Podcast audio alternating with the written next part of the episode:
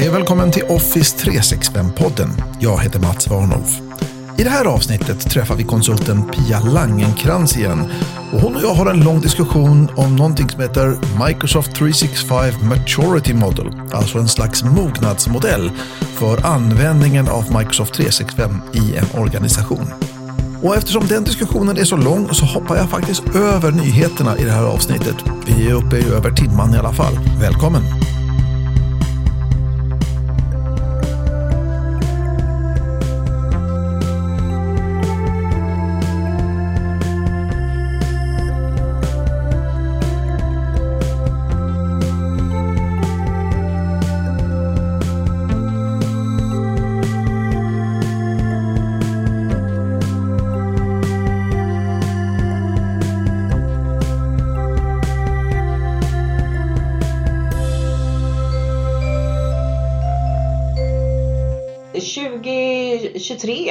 Vad var det för ett år egentligen? Nej men alltså 2023 var väl rätt amazing för hela IT-branschen när alla bara stod och skrek AI. Och alla hade höga röster om AI. Så att måste säga, jag var väldigt upptagen men jag fick inte så himla mycket gjort. För att det var ju de som skrek att det här måste vi ha och sen så var det fler som skrek att det här är livsfarligt. Mm-hmm. Och så satt man där i mitten och försökte förklara vad det var för någonting. Och så bara, men alltså det kändes som att jag kom inte så långt utan att någon skrek någonting. Och vi sa, ja, vi fortsätter sen. Ja. Liksom. Ja, men så var det ju verkligen. Alla pratade om AI, alla pratade om Copilot, det var den stora snackisen. Och jag måste ju medge då att jag har inte varit något undantag. Jag har ju naturligtvis också pratat om Copilot och jag har pratat om AI ganska mycket i podden. Jag har postat en del på LinkedIn, jag har postat en del på min blogg och så vidare. Och en hel del av det har varit lite AI-fixerat sådär. Men det är svårt liksom att dyka undan det. Och ibland så är det så att jag har ju också varit rätt less på det. Och Microsoft har ju också haft ganska stort sinne för humor på det. För när jag var nere på ESPC, eller European SharePoint Conference i Amsterdam i november, så var det ganska vanligt att framförallt de från Microsoft, när de drog sin presentation och sen så sa de så här, okej, and here's the obligatory Copilot slide. Och sen så låg den uppe i 1 sekund, sen gick de vidare. Så, och det har varit väldigt mycket så ju. Alla har pratat om Copilot och det har varit väldigt lite annat som har fått luft egentligen. Men det nej men alltså inte bara att det inte har fått luft. Vi har inte kunnat göra någonting. Alltså för att alla projekt, alla initiativ, alla utrullningar och förvaltningar och supporter och allting. Alla har varit så här lamslagna som är så här, ja men AI. Och det har varit så här, då bara, ja men... Och jag har ju också pratat jättemycket om AI. Men som sagt, jag har inte gjort så mycket. Jag tror liksom att det som jag har kommit längst fram i är att jag har lärt mig själv att prompta bättre. Jag har skrivit, eller jag har hjälpt till en del kunder att skriva AI-policies. Men det har ju inte blivit så mycket åka av. För det är ju de verksamheterna som har fått tag på det här. De har ju varit... Vi köper det och stänger ner det för vi måste undersöka. Först, ja. Och sen var det ett par veckor sedan som de släppte det för de som var mindre än 300. Så nu, jag har ju en Copilot. Och samma här. Hos mig. Ja. Man var ju överlycklig. Startade om datorn och trodde. Och sen så bara, fast vi kan bara engelska. Exakt, man bara, åh. Det finns ju ett sånt talesätt som jag älskar. Det är så här, det är mycket skrik för lite ull, så han som klippte krisen.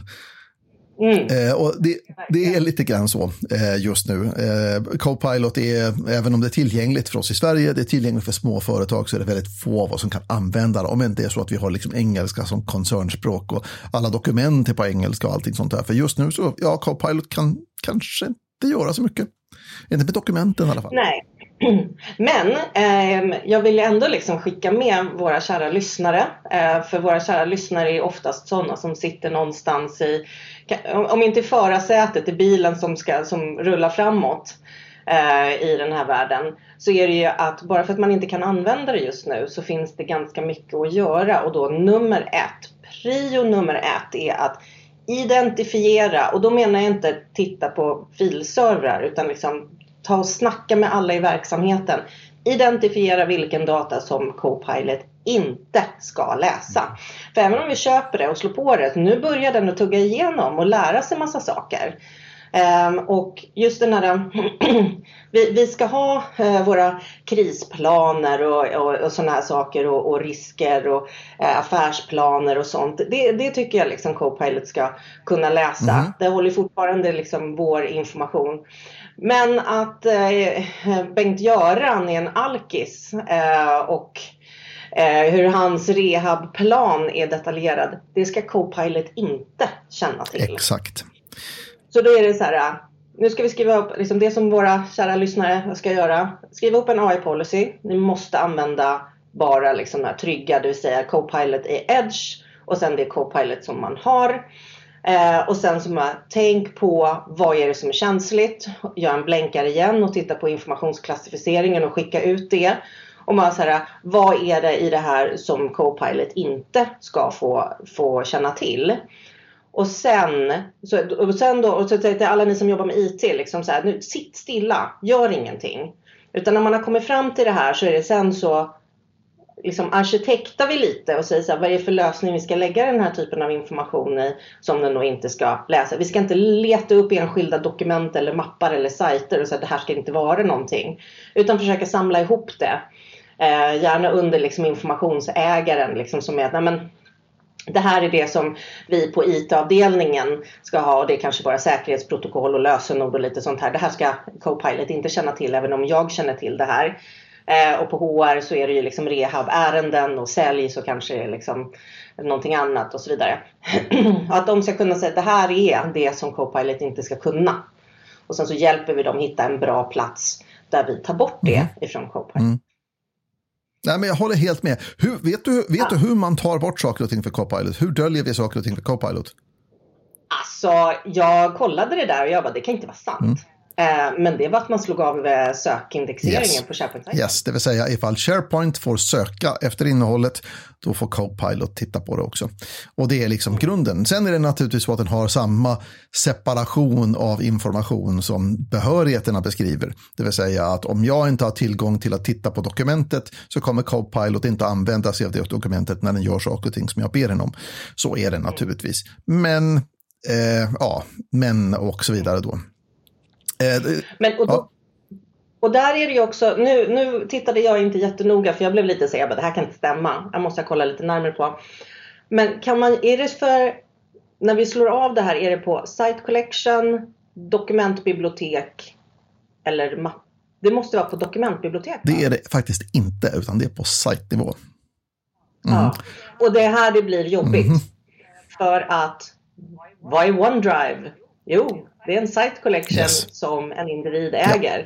Så ligger det på OneDrive så kan vi, antingen så stänger vi av allt i OneDrive eller inget. Alltså det är allt eller inget på OneDrive för den här saken. Vi kan inte skapa liksom en konfidentiell mapp och liksom, den här får du inte läsa. Nej, men och notera då som sagt att det innebär ju bara att Copilot får titta i det här när den gör saker och ting som jag ber den om. Det som är riktigt jobbigt är ju att om jag har använt min OneDrive som en slags sharepunkt för hela organisationen och sen så har jag liksom, jag har 20 mappar där jag lägger saker och ting och de här mapparna är utdelade till olika personer, så kommer ju de personerna att processa det här innehållet i just de sina respektive mappar så att säga då när jag ber den om någonting. Det här kräver liksom att man sätter på sig glasögonen och kammar sig lite innan man kikar på det. Men man ska inte ha panik. Jag brukar, till mina kunder brukar jag ge det här rådet. Okej, sätt dig ner i teamet eller i arbetsgruppen eller vad det nu är och sen så bara börja med att ta fram papper och penna. Inga datorer, ingenting sånt där. Papper och penna, bara så okej. Var har vi allting som vi jobbar med? Var ligger de här grejerna någonstans? Och samla hela teamet, därför att det kan mycket väl vara så att du tänker så, ja, men det här ligger i teamet, fast alltså i Microsoft-teamet, men i verkligheten så är det så att användarna har lokala kopior på saker och ting och så vidare då, så att samla teamet och bara gå igenom, vad har vi saker och ting någonting, vad förvarar vi någonstans det? Och när man väl har den grejen på gång, det är liksom den inputen som man behöver ha när man skapar sina AI-policies. Var har vi grejer någonstans? Precis. Och där vill jag liksom säga liksom att för att uppa det där, höja volymen liksom på den där lilla inventeringen. Så att börja med att kärnprocesserna. Mm. Liksom gör det från början till slut, vad är det som händer? Och vad är det för någonting som rasslar ut i det här? Om vi tar någonting enkelt, ett rekryteringsärende. Vad händer? Ja, men vi har ett behov, vi skriver en annons, vi skickar ut det, vi tar in intervjuer, vi anställer någon och så är det liksom klart. Då har vi från början till slut, och då kan man då, liksom när man har målat upp den där pilen på whiteboarden, så kan man sätta upp alla lappar som är så här, okej, vad är det för roller som är med i det här? Ja, men vi har någon på HR, vi har anställande chef och så kanske 2 eller 3 personer i teamet som ska få vara med och läsa CV och tycka till. Och sen liksom i vilka olika faser det är. För då kan man också se liksom, men här dök det upp någonting som var lite känsligt. Och här dök det upp någonting som var lite känsligt. Och sen så, okej, och sen då den här, okej, vad ligger allt det här? Och någon bara, mail, extern hårddisk, jag synkar till min dator hemma och lägger på en backup. Och då kan man liksom säga då att, för då blir det lite lättare att äta elefanten i bitar. Då börjar man med kärnprocesserna, så kan man då säga så här, okej, men jag som är rekryteringsansvarig för den här delen av organisationen säger att vi gör så här, vi har ett rekryteringsteam, varje ärende är en privat kanal, allting ska ligga här, ingen annanstans, får du ett mejl så ska du lägga in det i våran OneDrive och filerna ska ligga här och sen ska det raderas. Liksom, hepp, så. Och då är ju då, eftersom det är en privat kanal, så är ju det en egen site collection. Så då kan du ju slå av så att Copilot inte kan läsa det, om man nu säger att det här vill vi inte.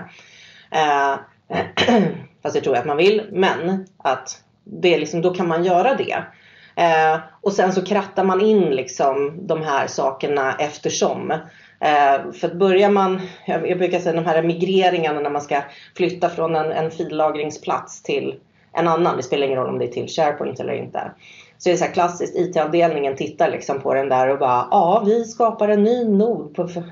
För varje mapp under G så skapar vi en ny SharePoint-sajt.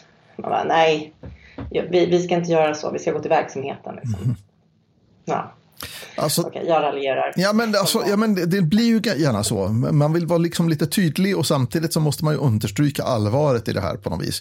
Sen ska man ju inte skrämmas. Det är ju inte, det är ingen bra stil, utan men man ska tänka på att Copilot, att ha Copilot är en opt-in-modell, men vad Copilot inte ska få titta på är en opt-out-modell. Du måste tala och du måste fatta ett medvetet beslut om vad Copilot inte får liksom lägga sig i eller kika på eller indexera eller vad det nu handlar om. Och som sagt, att i de allra flesta fallen så har man bara haft lite koll på det här med behörigheter och delningar och så vidare då, så att det är liksom, det är rätt uppsatt. Så har man gjort det, då är ju Copilot ganska säkert. Det är ju liksom inte så att vi har introducerat någon ny fara i och med Copilot. Det enda som händer, det är ju att Copilot kan ju råka exponera information som vi kanske inte har tänkt på finns där. Den större faran tror jag egentligen då, det är ju att vi har inaktuell information och vi har saker och ting som inte är sant längre som Copilot kommer att sourca data ifrån. Och det är ju en helt annan sak.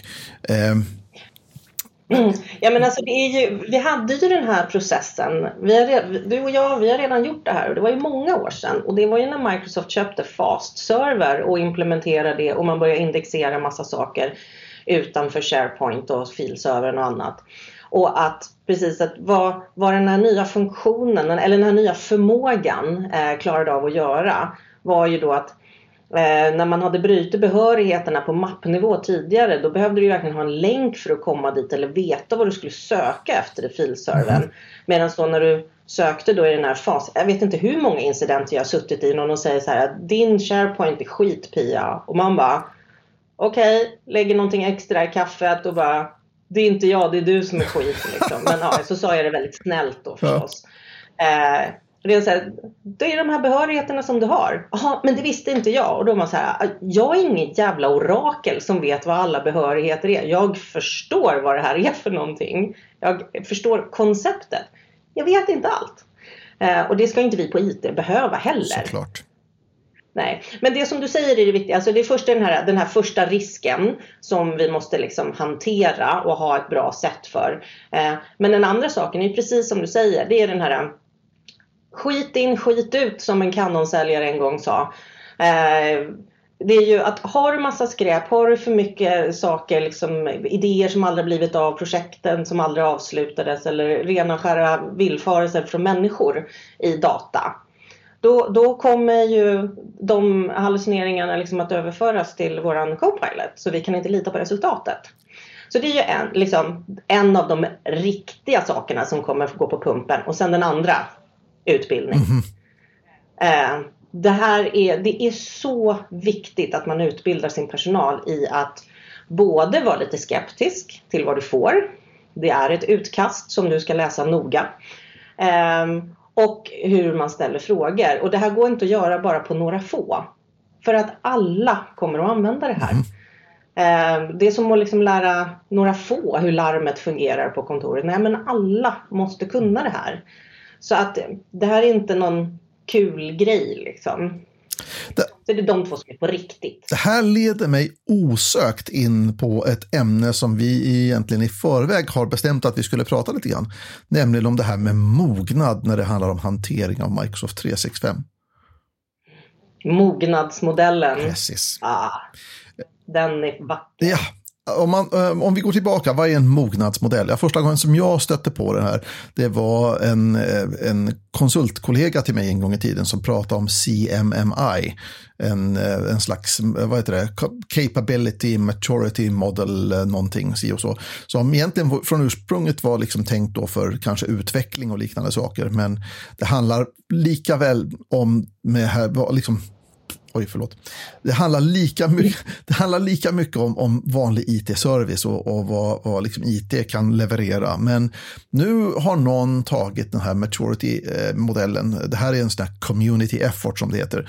Det är människor som du och jag och du som lyssnar och sådär som är med och hjälper till att skapa den här modellen där man liksom definierar upp då när vi ska definiera mognader eller affärsprocesser. Vad menar vi då? Vad är liksom de olika nivåerna? Och mognadsprocessen kan man säga då, eller mognadsmodellen bygger på 5 stycken mognadsnivåer. 100 som är typ jag har just installerat och jag har ingen aning om vad jag håller på med. Till 500, det finns ingenting som undgår mig. Allting är automatiserat, allting är liksom, det finns en ständig förbättringsprocess på plats. Vi jobbar hela tiden med att göra Microsoft 365 bättre och sådär.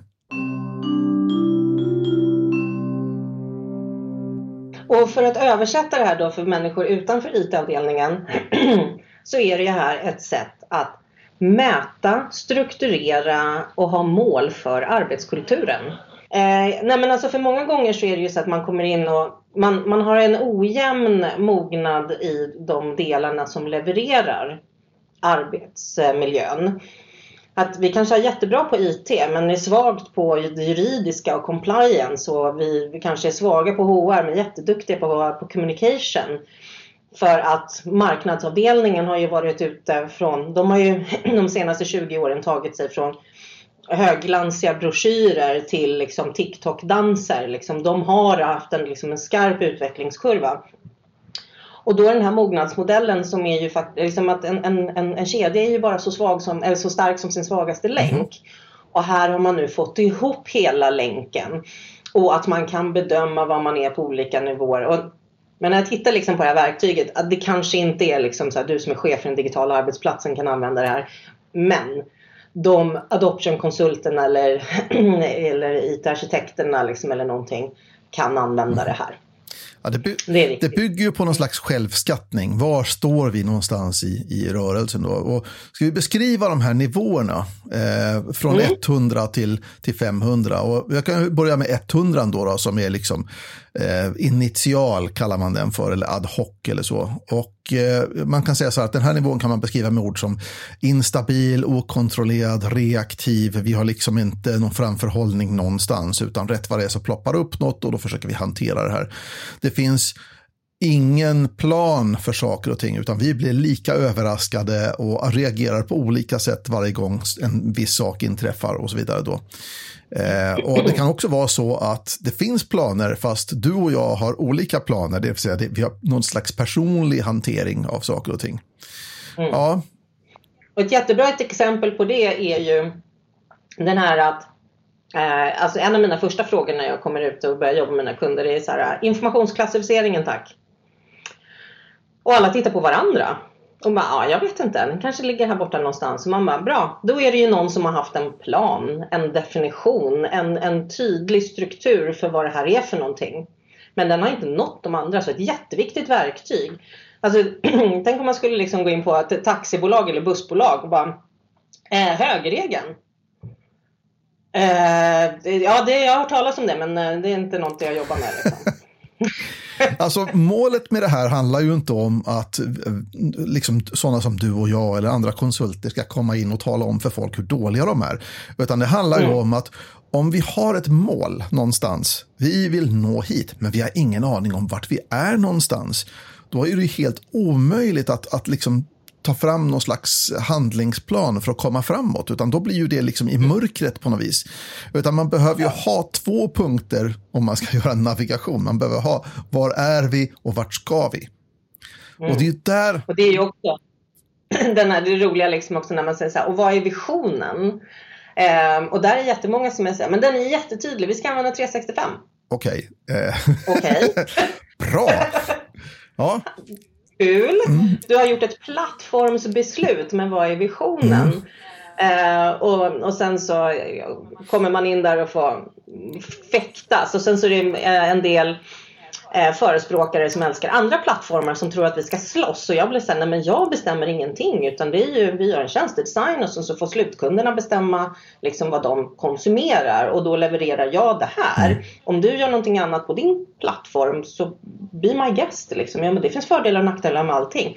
Och det brukar bli jättetråkigt för dem, för de hade väntat sig en kamp och liksom kasta någon så här... någon liten admin-detalj liksom på mig. Och för övrigt anser vi att Microsoft suger. Den är också en sån här klassiker som man kan föra ibland. Men plattformsbeslutet när vi säger så här, men vi har en stenhård vision, vi ska använda oss av Microsoft 365. Det är lite grann så här, vi ska bygga ett hus. Vad har ni för vision? Så här, ja, vi ska använda oss av grävmaskiner. Och betong. Ja, precis. Okej, det är bra att ni har kommit så långt, men vi har lite kvar. Så att det finns en massa saker och ting som man måste ha klart för sig. Man behöver ha två punkter, man behöver ha en utgångspunkt och man behöver ha en destination. Och där är så just den, var vi är någonstans idag, det finns det hur många konsulter som helst som kan hjälpa till med. De säger, så här ser det ut, det här är era inställningar, det här med att göra genomlysning av den tekniska plattformen. Det finns så mycket kompetens i det. Och där så kan man då känna sig lurad ibland som beställare, som är så här, bra, då är det här. Och sen så bara, vad har du för rekommendationer? Och då blir det den här, då bara, men den här slutpunkten måste ju du stå för. Och sen så står man där och och så bara, Och nu efter mina år av att ha gjort det här så kan jag säga så här, okej, om du inte har någon aning så kan jag ta fram ett förslag. Berätta för mig om ditt företag och vad det är. Jag har ju slutat vara den här konsulten som säger det beror på. Utan så säga, okej, om du inte vet, då behöver jag lite mer information, så ska jag ge en rekommendation till en bra plats. Vi gör det tillsammans. Vi tar fram det här tillsammans, du och jag. Det är liksom det som man vill komma fram till där. Och att bara säga att... men jag har ju också gjort de här leveranserna där folk har känt sig lurade. Man kommer med en noggrann beskrivning av så här, vart har man datat, vilka verktyg använder man, hur är inställningarna gjorda, för att ge just den här utgångspunkten. Men det ger ju bara startpunkten, den andra punkten, precis som vi säger, destinationen. Den måste ju organisationen åtminstone vara med och tänka till om, för att jag menar, jag är jättebäst, absolut, och det är du också, Pia, vi är jättebäst bägge två, men exakt hur man driver arbetet i Örkeljunga kommun, det har vi, just nu så har vi inte koll på det, men vi kan skaffa oss koll på det om vi får samarbeta, och då kan vi liksom komma med lite rekommendationer. Men det är ju en resa och inte någonting som man gör i en handvändning. Nej, och det är liksom, det är lite grann att be IT-avdelningen eller IT-konsulter eller din trusted managed Microsoft partner om vart ska vi någonstans. Det är ju som att hoppa in i taxin och liksom säga, vart ska du någonstans? Och då bara, det är du som kör. Och det var så här, jag har bra koll på den här bilen. Jag vet vad det finns för fel och skavanker. Och jag vet att du kan inte sitta på det där sätet för det är säkerhetsbältet trasigt. Men vi klarar oss. Liksom. We're fine. Det är okej. Och sen så, visst, man kan rulla in med en tejpad ruta också. Men jag kan inte säga vart vi ska. Alltså det är så här... Ska du, vill du hem till din mamma? Alltså det, ska vi till ett... Det är bara i amerikanska filmer som du har någon som sätter sig, sträcker fram en $100-sedel till taxichauffören och säger just drive. Ja. Det händer inte så ofta i verkligheten. Jag har aldrig gjort det, by the way.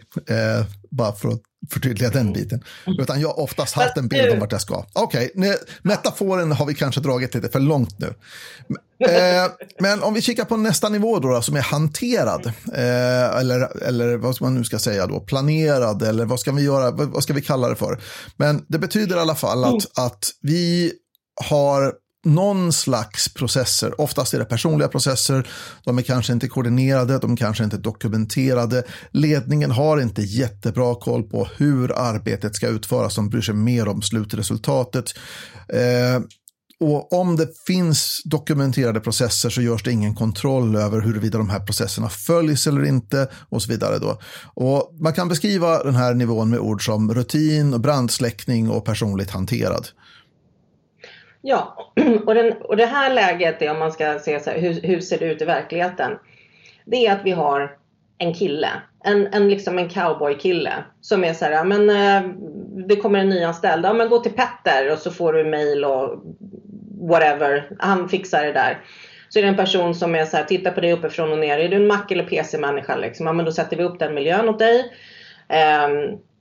Och du får de här grejerna och sen så medan du sitter där så kanske någon som säger så här, men jag har blivit utlåst från mitt konto. Han bara okej, jag återkommer till dig, jag måste bara gå och hjälpa den här personen.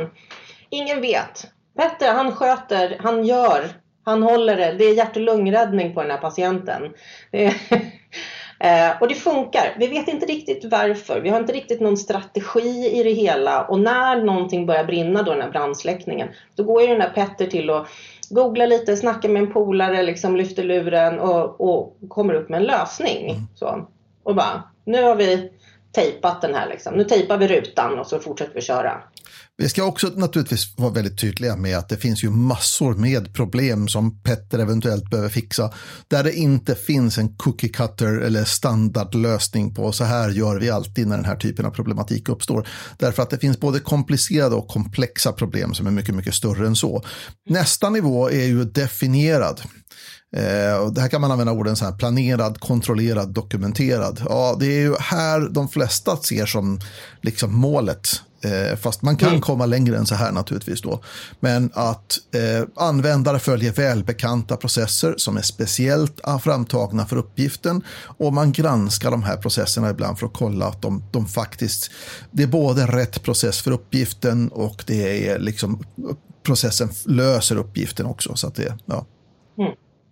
Och det är här vi har en någorlunda fungerande informationsklassificering på IT-systemen. Vi säger det här är ett känsligt system, det här är inte. Det här sitter inne på ett VPN eller inte. Det är kanske inte de bästa lösningarna, men vi har ett gäng som ansvarar för dem. Men det här är det är ett gäng som tar hand om det här. Och just den här att men vi har kanske managerade enheter som ser till att vi håller dem uppdaterade och det.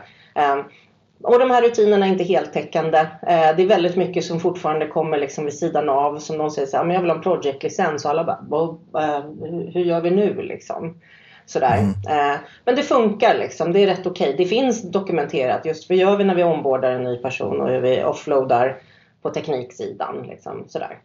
Och nu använder vi oss, det är ju lite grann för att jag och Pia är ju IT-konsulter, det är vad vi håller på med, men det här kan ju användas på egentligen på vilken verksamhet som helst, de här mognadsnivåerna, de här nivåerna, det kan du ju översätta på en bilverkstad eller på ett sjukhus eller vad 17 du nu vill, liksom. Måste ju absolut inte vara IT.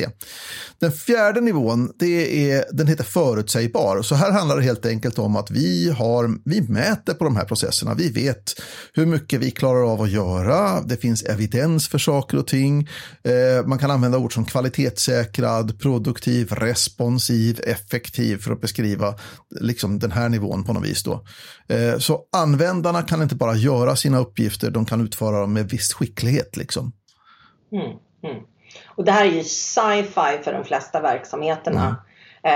Och det är inte så många som tänker att man tror att nivån är, målet är nivå 300 där definierad.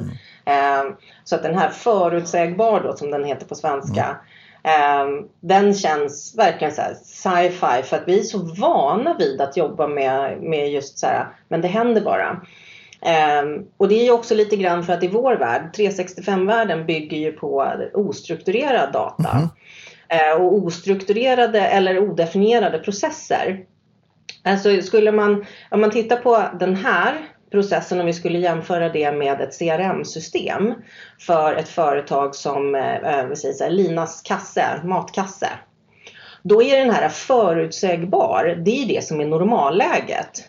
Så vi vet vilka ingredienser vi har, vi vet vilka recept som ska ut nästa vecka, det är de här kunderna som är aktiva just nu, så här många är laktosintoleranta och det här. Och de som packar det här kan göra det med då en viss skill och komma vidare.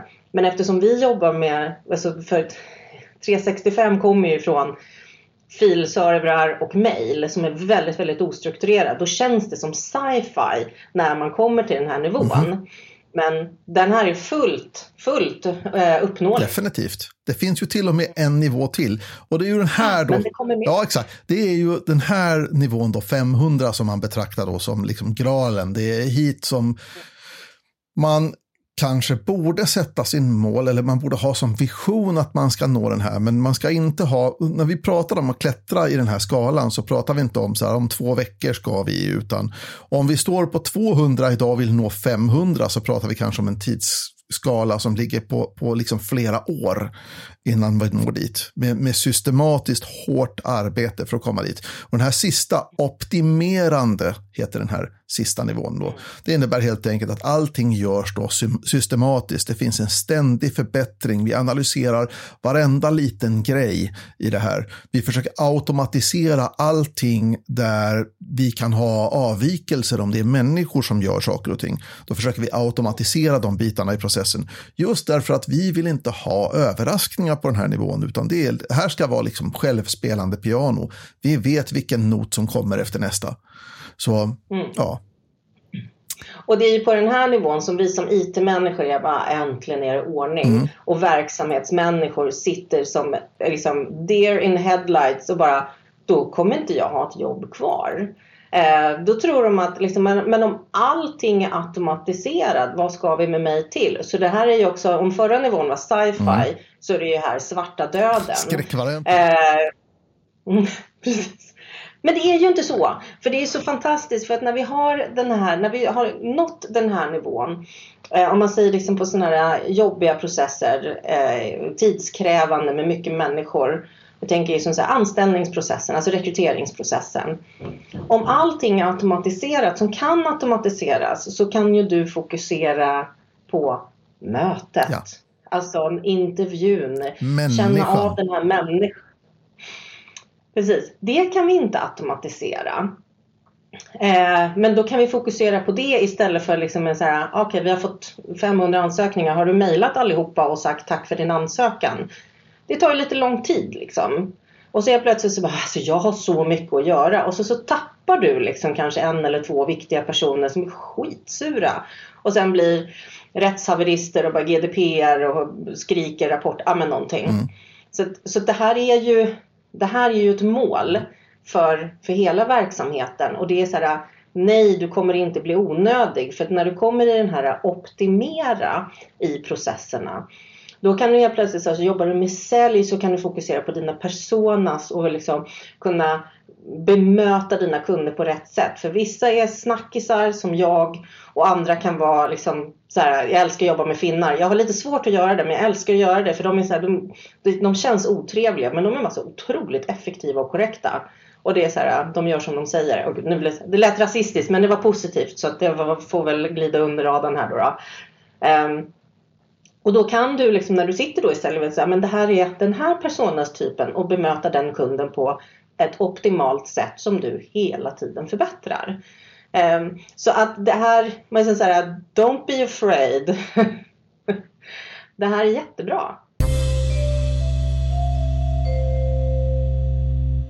det här är jättebra. Det här är superbra. Framförallt att använda sig av automatiseringar och AI och liknande saker för att hitta avvikelserna snabba, minska risken att du missar någonting och påminna dig om att göra saker och ting och sådär, så att det begås färre misstag, men du kommer fortfarande att behövas i det här. Om vi tittar lite grann på de här olika kompetenskategorierna då, därför att vi har ju nu pratat och det har varit lite, nu har vi pratat lite HR och vi har pratat lite IT och vi har pratat lite sådana saker då. Men om vi nu kikar just på Microsoft 365 och vi använder oss av de här mognadsnivåerna för att analysera vart vi är och vart vi ska inom användningen av Microsoft 365. Då finns det här ligger då som sagt, jag pratade förut då om den här community efforten då. Men på Microsoft Learn, learn.microsoft.com, där finns det då beskrivet då de här olika mognadsnivåerna på ett antal olika kategorier. Och man kallar det här för kompetenser, men det är ju liksom områden egentligen då. Så de här... Om man skulle tänka sig det här lite visuellt, så om du då har de här nivåerna som är en trappa upp, så är det så att vi har en trappa upp i flera olika saker. Så du kan fylla på med legobitar så att du kan vara på en högre nivå i en del och en lägre i en annan. Det är inte så att vi måste sopa rent allting i första nivån för att kunna ta oss vidare, utan det går. De olika kompetenserna kan röra sig med olika hastighet. Så är det absolut. Mm. Ja. Så jag tror att det blir svårt att undvika i verkligheten. Det skulle vara dumt att försöka ens då.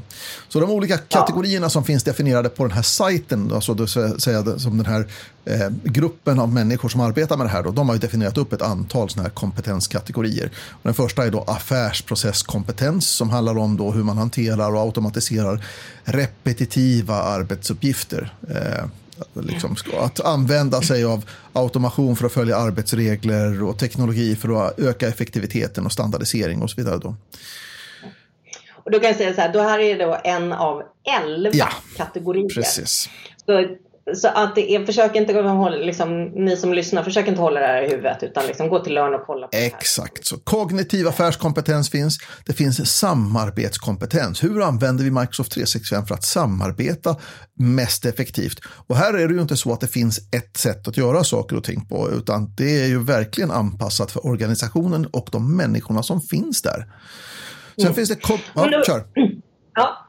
Vi stannar lite där vid samarbetskompetens, för det här är min OS-gren. Och det här är ju jätteviktigt att säga, som att alla samarbetar lite olika, men de här olika typerna av samarbeten har vi sett så många gånger. Alla ska inte jobba på samma sätt. Marknadsavdelningen ska inte jobba likadant som ekonomiavdelningen, ska inte jobba likadant som ett projekt. Men vi har en projektstyrningsmodell, vi har liksom våra KPI, vi har det här, vi vet vilka olika typer av samarbeten som det finns. Och det är de som vi ska stötta i det här. Så det är inte så att alla ska, måste jag flytta in i Excel nu? Liksom de som jobbar i Adobe och InDesign och sådana saker på marknadsavdelningen. Liksom. Nej, det behöver du inte göra. Men vi ska hantera vissa saker med gemensamma processer. Mm-hmm. Yes. Men du bara sprang förbi kognitiv affärskompetens. Alltså det är ju AI. Ja. Kognitiv affärskompetens är AI väldigt mycket då, det vill säga maskininlärning, AI för att förbättra beslutsfattandet och operativa aktiviteter. Sen så finns det kommunikationskompetens, hur vi använder liksom verktyg för att sprida information både internt och externt. Här är liksom kommunikationsavdelningens liksom bag och köra. Sen har vi och det blir då i praktiken, så handlar det väldigt mycket om att vi ska sluta med, om man vill ha någonting att ta på här, så är det alla distributionslistor ska vi sluta med. Interna distributionslistor ska flyttas in antingen då liksom i org-team, i Teams eller i Viva Engage community, så vi liksom stänger in den interna kommunikationen. Och distributionslistor externt, men de ska vi ha en kommunikation och samarbete med våra appar, webbsida och kanske social media. Liksom. Så att där är liksom en väldigt tydlig, och det är kommunikationsavdelningen som är så här, vad är det här, vilken målgrupp försöker vi nå, vad har vi för frekvens, det är så att vi får den här transparensen. För det är det vi tappar i distributionslistorna, så har vi inte transparensen. Och då kommer in i hela den här Working Out Loud, WOL. Det är en jättebra modell, teknikoberoende, som man behöver komma till. Mm. Alltså, här har vi anpassning och utvecklingskompetens, vill säga hur vi anpassar de verktygen vi har för de processer och de arbetssituationer där vi använder oss av. Det kan vara allt ifrån Power Apps eller Power Automate, i det här fallet då just i Microsoft 365-fallet. Men utökar vi det här till annan del, så ja, det finns ju massor med ställen då där vi kan använda oss av e-tjänster och liknande. Mm. Ja, och där är liksom på ekonomiavdelningen så är det den där killen som har gjort makron som man kan landa ett plan i liksom. Precis. Det är också en utvecklingskompetens. Definitivt. Styrning och efterlevnadskompetens. Här är det ju många som har det dåliga samvetet så att säga då. Det vill säga man har kanske inte lyckats få en bra styrningsmodell för Microsoft 365. Man har kanske inte riktigt koll på vad som gäller lagstiftningsmässigt. Var vi har all informationen och alltihopa det här köret. Så att det är definitivt ett stort område för mognadsnivå. Mm. Ja, och där är det ju också liksom lite irriterande tycker jag i varje fall. När jag kommer in och pratar om de här sakerna så tittar mina kunder på mig liksom och säger så här, men vilka regelverk ska vi följa? Ja. Och då blir jag så här, om inte du vet så får du fråga din chef. Om din chef inte vet så får ni ställa frågan till bolagsstyrelsen. För att det är säkert någon ISO-certifiering, det kanske är arkivlagen, aktiebolagslagen om du är ett privat företag, har du på med kemikalier.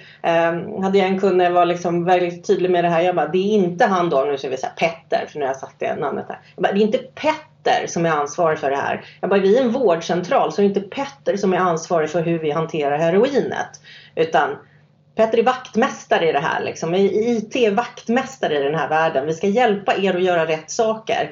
Sen kan jag hantera alla nycklarna och se till så att det är låst. Jag kan ha folk som går och känner på dörrarna att rätt saker är låsta. Men vad vi låser in och varför? Det är någon annans beslut. Jag vet inte hur många, jag har ju jobbat rätt mycket med att hålla utbildningar. Jag är en sån Microsoft Certified Trainer och när man håller säkerhetsutbildningar eller regelefterlevnadsutbildningar då är det alltid någon som säger, du kan inte du bara skriva ett mejl till min chef och förklara att det inte är vi på IT som ska hålla på med de här grejerna. Det är liksom en ständig grej. På varenda kurs så får man den frågan. Folk tror liksom att bara för att jag är superduktig på att felsöka en tras i Windows så kan jag också klura ut exakt vilka regler vi ska följa och hur vi ska implementera ett skydd för att följa de reglerna. Nej, vi kan bygga skyddet, vi kan hoppa högt, det kan vi göra, men någon måste tala om för oss när, hur högt och varför vi ska göra det. Ja, men och just den här, liksom, om man tänker då på bara liksom vad vi säger, säkerhet och lås. Om man säger så här, okej, vi har förmåga att sätta lås på saker. Och sen är det någon som bara, vi måste säkra skogen. Ska vi gå ut liksom och sätta ett lås på varenda tall liksom? Nej, men då är det ju någonting annat. Och då kan inte vi göra det, utan det måste vara verksamheten som säger att det här är vad vi gör. Och det är då också man ska gå och prata med sin jurist. Alltså det som vi alla försöker undvika in i det sista och prata med juristerna. Vi ska inte göra det. De är våra vänner. Säkerhetsfolket är våra vänner. Det som de är värdelösa på, det är ju att de är värdelösa på att förklara det här. Så därför måste vi ta någon snällt ifrån HR liksom, som kanske liksom en så här, familjeterapeut. Så följ med här, vi har lite kommunikationsproblem. Jag ställer en fråga och förstår inte svaret. Liksom. Så då har man med sig någon från HR som hjälper till att tolka det här och skapar det utbildningsmaterialet. Så att vi förstår. Det är där det saknas. Om din del är den här samarbetskompetensen så att säga då, så min favorit då, det är innehållshantering, liksom digitala dokument och e-post och media och så vidare då, det här med livscykel från skapande av innehåll till var ska det lagras någonstans, när ska det tas bort och så vidare då. Och här är det ju då naturligtvis också i väldigt, väldigt tätt samarbete då just med styrning och efterlevnadskompetensen. Sen finns det infrastrukturskompetens, sådana saker. Det är ju liksom, det här kan ju vara brandväggsgrejer, det kan vara regler för allt möjligt. Många gjorde ju till exempel den här hemska upptäckten när pandemin kom. Och så skulle folk börja jobba hemifrån och sen så tänkte folk, men det är lugnt. Vi har VPN, så folk kan VPNa in hemifrån. Fast det VPN man hade, det var dimensionerat för de tillfällen när det kanske var 5 eller 10 pers som jobbade hemifrån just nu. Inte hela arbetsstyrkan. Nej. Och gjorde man dessutom så att man hade en regel som sa att när vi kör VPN så ska all kommunikation gå genom VPN, vilket innebär att folk som ville lyssna på lite Spotify på datorn medan de satt och jobbade, då gick det också över VPN. Skulle jag ut på Microsoft 365 som är ett publikt moln, så nog 17 skulle du in på kontoret och vända och komma ut på internet igen innan det var. Det är så ofta så ineffektivt och så vidare. Så den här infrastrukturskompetensen, det är lätt att avfärda den som att säga, ja, men vi behöver inte ha den kompetensen nu, för nu är ju allting bara cloud, va? Nu är det är bara cloud allting. Men den behövs fortfarande. Ja, men det behövs fortfarande. Och jag menar, även om tekniken förändras, alltså när vi gick från papper och penna liksom och så vidare, så VPN och Citrix-lösningarna, de var jättebra där och då. Och vi, liksom, man började ha massa servrar och saker liksom, och digitalisera. Nu är ju den här infrastrukturskompetensen, nu har ju den flyttat, och där vi då har conditional access, det är ju himla bra, som kan ersätta väldigt mycket av de här VPN-sakerna. Och för VPN sa vi så här, vi har full koll på våra egna saker som står hemma på kontoret, det vet jag. Fast det visste inte. Det är bullshit. Det var också så här någonting som inbillade oss. Men det är vad vi tror. Och då liksom med conditional access, då kan vi liksom tro på ett annat sätt. Och det var så här, okej, om du kopplar upp dig till din mail med den här enheten som jag vet är uppdaterad, har 6-siffriga PIN och använder Face ID, så får du komma åt det här. För det är fortfarande att vi skyddar information och tjänster och saker.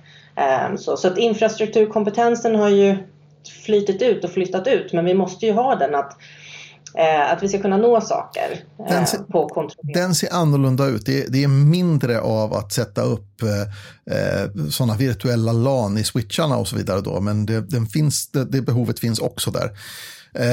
Nästa grej är ju de här gruppbaserade aktiviteterna som vi har då. Det här området kallas för människor och gemenskaper. Det vill säga, har människor tillgång till rätt information? Kan de upptäcka konversationerna? Hur konverserar vi med varandra? Hur utbyter vi information? Det här är väldigt, väldigt tätt förknippat med den här samarbetsdelen. Men här finns också andra aspekter som sociala bitar och sådär. Och det här är ju liksom någonting som jag tycker om att förklara med att när vi samarbetar, om vi säger liksom, nu tar inte små organisationer för de gör det här båda i Teams, men större organisationer, vi samarbetar i Teams och så har vi den här människor och gemenskaper i Viva Engage eller det som var Yammer. Ja. Så att jag går till Teams, så här jobbar jag, men när jag är liksom lite så här, men hur funkar det här eller vad är det här eller få uppdateringar. Det är då med Viva Engage och intranätet som hänger ihop. Det är där man stänger feedbackloopen. Och det är därför vi ska sluta med mejl. För det är återigen transparensen. Utan vi har det här öppet i det. Så man kan gå liksom och se det här. Och få de här sakerna som att jag glömde mitt paraply. Eller det är en översvämning i tunnelbanan. Ta den andra stationen. Eller skrivan är trasig. Eller vad är den senaste policyn för terminalglasögon. Det är inte att jobba. Det är frågor och svar och gemenskap. Medan liksom när jag jobbar är så här, den här ska vara konfigurerad, vi ska göra de här uppgifterna. Och den här människor och gemenskap, det är ju det som är företaget. Verkligen, det är det som är kulturen. Mm. Och kulturen är ju, alla som driver lite större organisationer, de vet hur oerhört viktig arbetskulturen är, människorna som finns och hur vi kommunicerar och hur vi samarbetar och hur vi liksom trivs eller inte trivs med varandra. Och jag behöver inte säga det, men jag är ju ett stort fan av Viva Engage, det vet alla som har lyssnat på den här podden några gånger förut, och liksom bortse inte från den, tänk inte på att Teams kan fylla den rollen. Det kan den om ditt företag består av 30 pers, men är vi 300 pers eller 3000 pers, då kan inte Teams spela den rollen. Det går inte. Du måste ta till andra verktyg. Ja, och det här är så viktigt också att ta med kommunikation och HR in i vårt governance-team som säger så här, nej, vi på IT, vi kommer ha några forum, så här, vanliga frågor och svar om den digitala arbetsplatsen och hur resettar jag, liksom, jag tappar bort min telefon, hur får jag en ny? Det kommer vi vara med. Men just den här ledningen informerar och liksom de här, alltså de interna informationskampanjerna. Vi har gjort en medarbetaransökning, undersökning, och här är de liksom sakerna som har rasslat ut ifrån det som vi ska jobba med. Mm. De stora, och det är ju kommunikation som måste äga det här. Men oftast, och det här är en brist på kommunikationsavdelningar som jag har jobbat med, är att oftast är kommunikation mer fokuserad på extern kommunikation. Mm. Och då går de in och tittar i det här gamla Yammer och bara, det här är värdelöst. Det här är massa konstiga saker, och de är liksom vana att komma liksom från Facebook, Instagram och så här, där det är liksom interaktion och saker som helst. Så de går ju och tittar på den här kanalen, trasig, IT fixar den, och de bara, nej, det är du som ska fixa den. Du är på kommunikation som ska fixa den. Du ska ge den här ett syfte, en frekvens, en målgrupp, hitta rätt saker och skicka, ställa rätt frågor och jobba internt liksom med det här. Men då blir det så här, nej, det här funkar inte. Och så får jag hamnar mycket tjafs när jag säger att vi ska sluta med mailinglistor. De bara, men det är skitbra, den har jag använt hur länge som helst. Man bara, du är en del av problemet. Mm. För att när du blir nyanställd så får du inte tillgång till den här jättemängden av viktig, vettig information och kultur. Hur gör vi här? Mm. Utan det är instängt. Och så för att de inte pallar att lära sig de här nya verktygen. För de har tittat på så här, det här är en trasig kanal, jag tänker inte använda den. Man bara, fast det är ditt jobb att bygga upp den. Precis. Fuck. Grow up. Ja. Alltså, nu har vi lämnat ämnet lite, men det är ju så vi pratar i det, och det är det här som är grejen med också den typen av verktyg som Viva Engage och så vidare då, det vill säga i en konversation så är det meningen att det ska flyta ut lite. Det ska inte vara fyrkantigt, utan det ska vara med bulligt och runt. Och det tycker jag är trevligt. Lite grann som jag är också lite mer bullig och rund än fyrkantig. Vi lämnar det ämnet också, för det blir inte smickrande för mig. Och så kikar vi liksom på personal och utbildningskompetens, det vill säga hur ser vi till att fortbilda våra anställda så att de använder sig av rätt verktyg på rätt sätt för rätt saker, och när vi då flyttar bort ifrån ett verktyg, hur lär vi folk att hantera det nya, hur förstår de att de ska sluta använda det gamla, etc. Sen finns det sökkompetenser, hur hittar vi information, relevant och auktoritativ information, och det här är ju oftast då någon informationsarkitekt då, som ska liksom klura på det här och sådär. Och det här är inte slut så, därför att det kommer fler områden. Nu närmast så kommer en data and analytics-kategori som har att göra med hur vi lagrar information och hur vi analyserar och så vidare då. Och det kommer att komma fler kategorier som man kan, för liksom, vad ska man säga, så man kan lägga sig då på, eller mäta fram då, var någonstans ligger vi i de här nivå 1-500 inom respektive område, och vad är nästa steg för att vi ska kunna klättra inom det här området? Hur blir vi bättre? Och det är väldigt, och det här är ju väldigt viktigt att när man har då den här governance-gruppen som har fått sitt uppdrag från ledningen, och där är också, har vi en stor komplicerad organisation, så är det så här, där det finns en ledningsgrupp, under den så ska det finnas en governance-grupp. För då har du fått ett delegerat ansvar, och då ska det här funka. Jag vill bara backa lite till den här personal- och utbildningskompetensen. Ja. För att vad vi också i den här pandemin kom, alltså dels så fick vi den här fantastiska piprensaren i nätverksinställningarna, så att vi bara blåste rent och bara, nu kan vi jobba. Men vad som också hände var ju att väldigt många möten som i praktiken var utbildningar försvann. Vi slutade, det var ganska länge sedan som vi hade de här konferenserna, onboardingkonferenserna för nyanställda, som var 1 eller 2 gånger om året, och man satt i 1 eller 2 dagar, kanske 3, beroende på hur komplex affären var, där vi korvstoppade information i folk. Och sen så var det så här, men det finns massa PowerPoint som du kan läsa, och du fick ansikten på folk som du kunde kontakta och så. Mm. Det har vi slutat med. Det är dåligt, Det är dåligt, och vi måste ersätta det med att mer strukturerat. Men jag jobbar ju också liksom med till och från liksom att sälja utbildningsplattform där man har liksom e-learning, och man kan ta in liksom köpt material som man tar in från öppna källor, typ YouTube eller MSB, där man kan ha webbinarier som man spelar in och liksom utbildningsplaner och sånt där. Det här är någonting som är superviktigt, för att dels har vi slutat med de här interna utbildningar som vi egentligen kallar för liksom möte i referensgruppen, bla bla bla. Det var en utbildning. Och vi har slutat med konferenserna. Och nu måste vi också börja med att bygga upp det här digitalt med e-learningen. Och det är också knackelbang HR, kom hit. Och HR ska inte göra alla utbildningar, utan HR ska sätta upp mallar, hitta målgrupperna och coacha då bland annat så här juridik och säkerhet, hur man utbildar, liksom, hur man bygger upp material. Alltså stöttar dem så att vi får liksom, att vi når rätt personer och inte bara ett filosofiskt verk liksom, utan just det. Så vi når rätt. Just det. Rätt nivå. Mm. Ja, alltså det finns ju rätt mycket som blir relevant helt plötsligt då när man börjar kika på det på det här sättet. Man börjar titta på hur vi faktiskt gör och vilka färdigheter vi har. Hur långt har vi kommit i vår evolution som företag och organisation? Och jag tror att en sån här maturity model, den är bra på många sätt. Har den egenheter och konstigheter, absolut. Men det är en plats att börja ifrån om man nu ska liksom försöka driva utvecklingen framåt. Mm. Och framförallt så är det ju den här att det är mycket att lära sig för att använda den här modellen. Den kommer ju främst vara ett jättebra verktyg för liksom seniora konsulter. Men när den är gjord, när den nuläget gjord och liksom målet är utrett och sådär, då har man faktiskt ett sätt som du kan prata med chefer och verksamheter och slutanvändare. För det är så här, vad håller ni på med?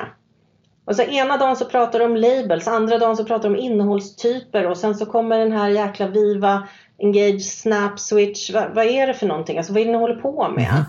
Man bara, ja men vi gör väldigt många olika saker. Det är liksom det är flera bowlingbanor som vi ska hålla rullande. Och då kan faktiskt den här modellen är liksom så här, inom det här området så jobbar vi med det här. Inom det här området så jobbar vi mot det här, och det är målet. Och då kan du ju då sätta den här, vi har mål som har nivå 5 för att hantera våran kunddata. Och sen så har vi nivå 3 för att hantera våra data för anställda inom det här till exempel. Så att man också, för det handlar ju om prioriteringar. Verkligen. Ja. Jag brukar också säga det till mina kunder när de vill ha här nulägesanalys. Så hur lång tid tar det här? Jag tyvärr så har ju ni andra saker att göra än det här. Så att ni, jag kan göra det ganska snabbt, men det är ni som måste avsätta tid och jobba med mig. Ja. Så men det kan ta ett par, tre veckor, ett par, tre månader. Liksom, så. Ja, hur lång tid tar det här? Det är ju där man verkligen vill komma med konsultsvaret. Det beror på. Hur mycket tid har du att ge mig? Exakt, för det är det som är den kanaliserande terrängen som vi säger, det där är smalt. All right, Pia, tack så jättemycket för hjälpen att beta igenom den här mognadsnivå-varianten. Och just i det här fallet så pratar vi om just Microsoft 365. Man kan hitta den här informationen om man går till Microsoft Learn, och sen så söker du bara efter Maturity Model. Svårt ord kanske att stava, maturity.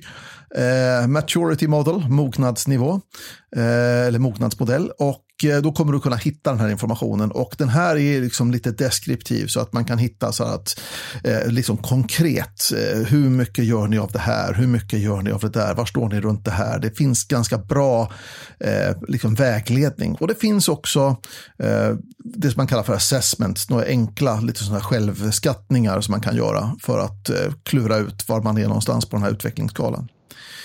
Mm. Och då måste jag säga, ni som tänker gå liksom börja googla det här och springa iväg och göra det här, var snäll mot varandra. Verkligen. Alltså det är alltid när jag träffar mina kunder och sådär, det första som de säger, som de skäms ju liksom för att de behöver ta in mig, för att det här borde man ha gjort för länge sedan. Alltså vi allihopa, vi halkade hit liksom Och vi är allihopa på en dålig plats och vi kan bli bättre. Så var snälla mot varandra. Så är inte så här att ni hittar ett område som är för lågt och du är lite högre. Då får du inte vara taskig och nedlåtande. Utan ja, exakt, det här är inte ett verktyg för att vara taskig mot varandra. Verkligen inte. Utan empati i det här. Jag kan tala om att i mitt lilla bolag, Mats Warnolf AB, så ligger jag på väldigt varierande nivåer genom den här Maturity Model-historien. Ja, samarbetet i mitt företag är också väldigt lågt. Jag samarbetar jättebra med mig själv. När vi styrningen ibland kan vara lite si och så på mitt företag då, det vill säga att jag har koll på de mest väsentliga regelefterlevnadsgrejerna, men kanske inte alla detaljer är korrekta. Ja. Nej, men, och det är det också som är så viktigt, för att om man börjar använda den här modellen för att attackera andra delar av organisationen som säger du måste investera i det här, då drar du själv liksom tillbaka klockan. För att det här är att nå nivå 3, då det är nog ett större kamp än att nå nivå 4 och 5. För där är det så många som har gjort olika om då inom citationstecken fel. Nu, och då kan man kasta skit på varandra, men börjar man göra det, då kommer du aldrig komma vidare, utan man måste släppa det och samarbeta liksom. Berätta, säg, jag förstår inte, vi har tyvärr löst det så här, vi har det här, så får man sätta upp det på liksom en aktivitetslista, för det är det som är meningen liksom. Var snäll. Bra, tack så jättemycket Pia. Tack själv, alltid en happy. Absolut. Vill man komma i kontakt med Pia så kan man göra det enklast genom att gå till min webbsida cloud476.com, och det står för Microsoft 365 och 111 saker till. Eller på LinkedIn. Jag är en enda Pia Langenkrans i hela världen, så att sök på mig och koppla ihop dig. Det är fantastiskt att ha ett speciellt efternamn. Jag heter Warnolf. Det är inte så många IT-konsulter som heter Warnolf heller, så att det är ganska enkelt att hitta mig. Det är svårt däremot att stava mitt namn med W och alltihopa det här, men ja, never mind. Men som sagt, att ta hjälp av någon är väl ett bra tips alltid. Och det är inte bara jag och Pia som håller på med sånt här. Det finns ett helt ekosystem av konsulter ute på marknaden som man kan vända sig till. Men tack så mycket för att du har lyssnat, och vi hörs igen i en annan tillfälle.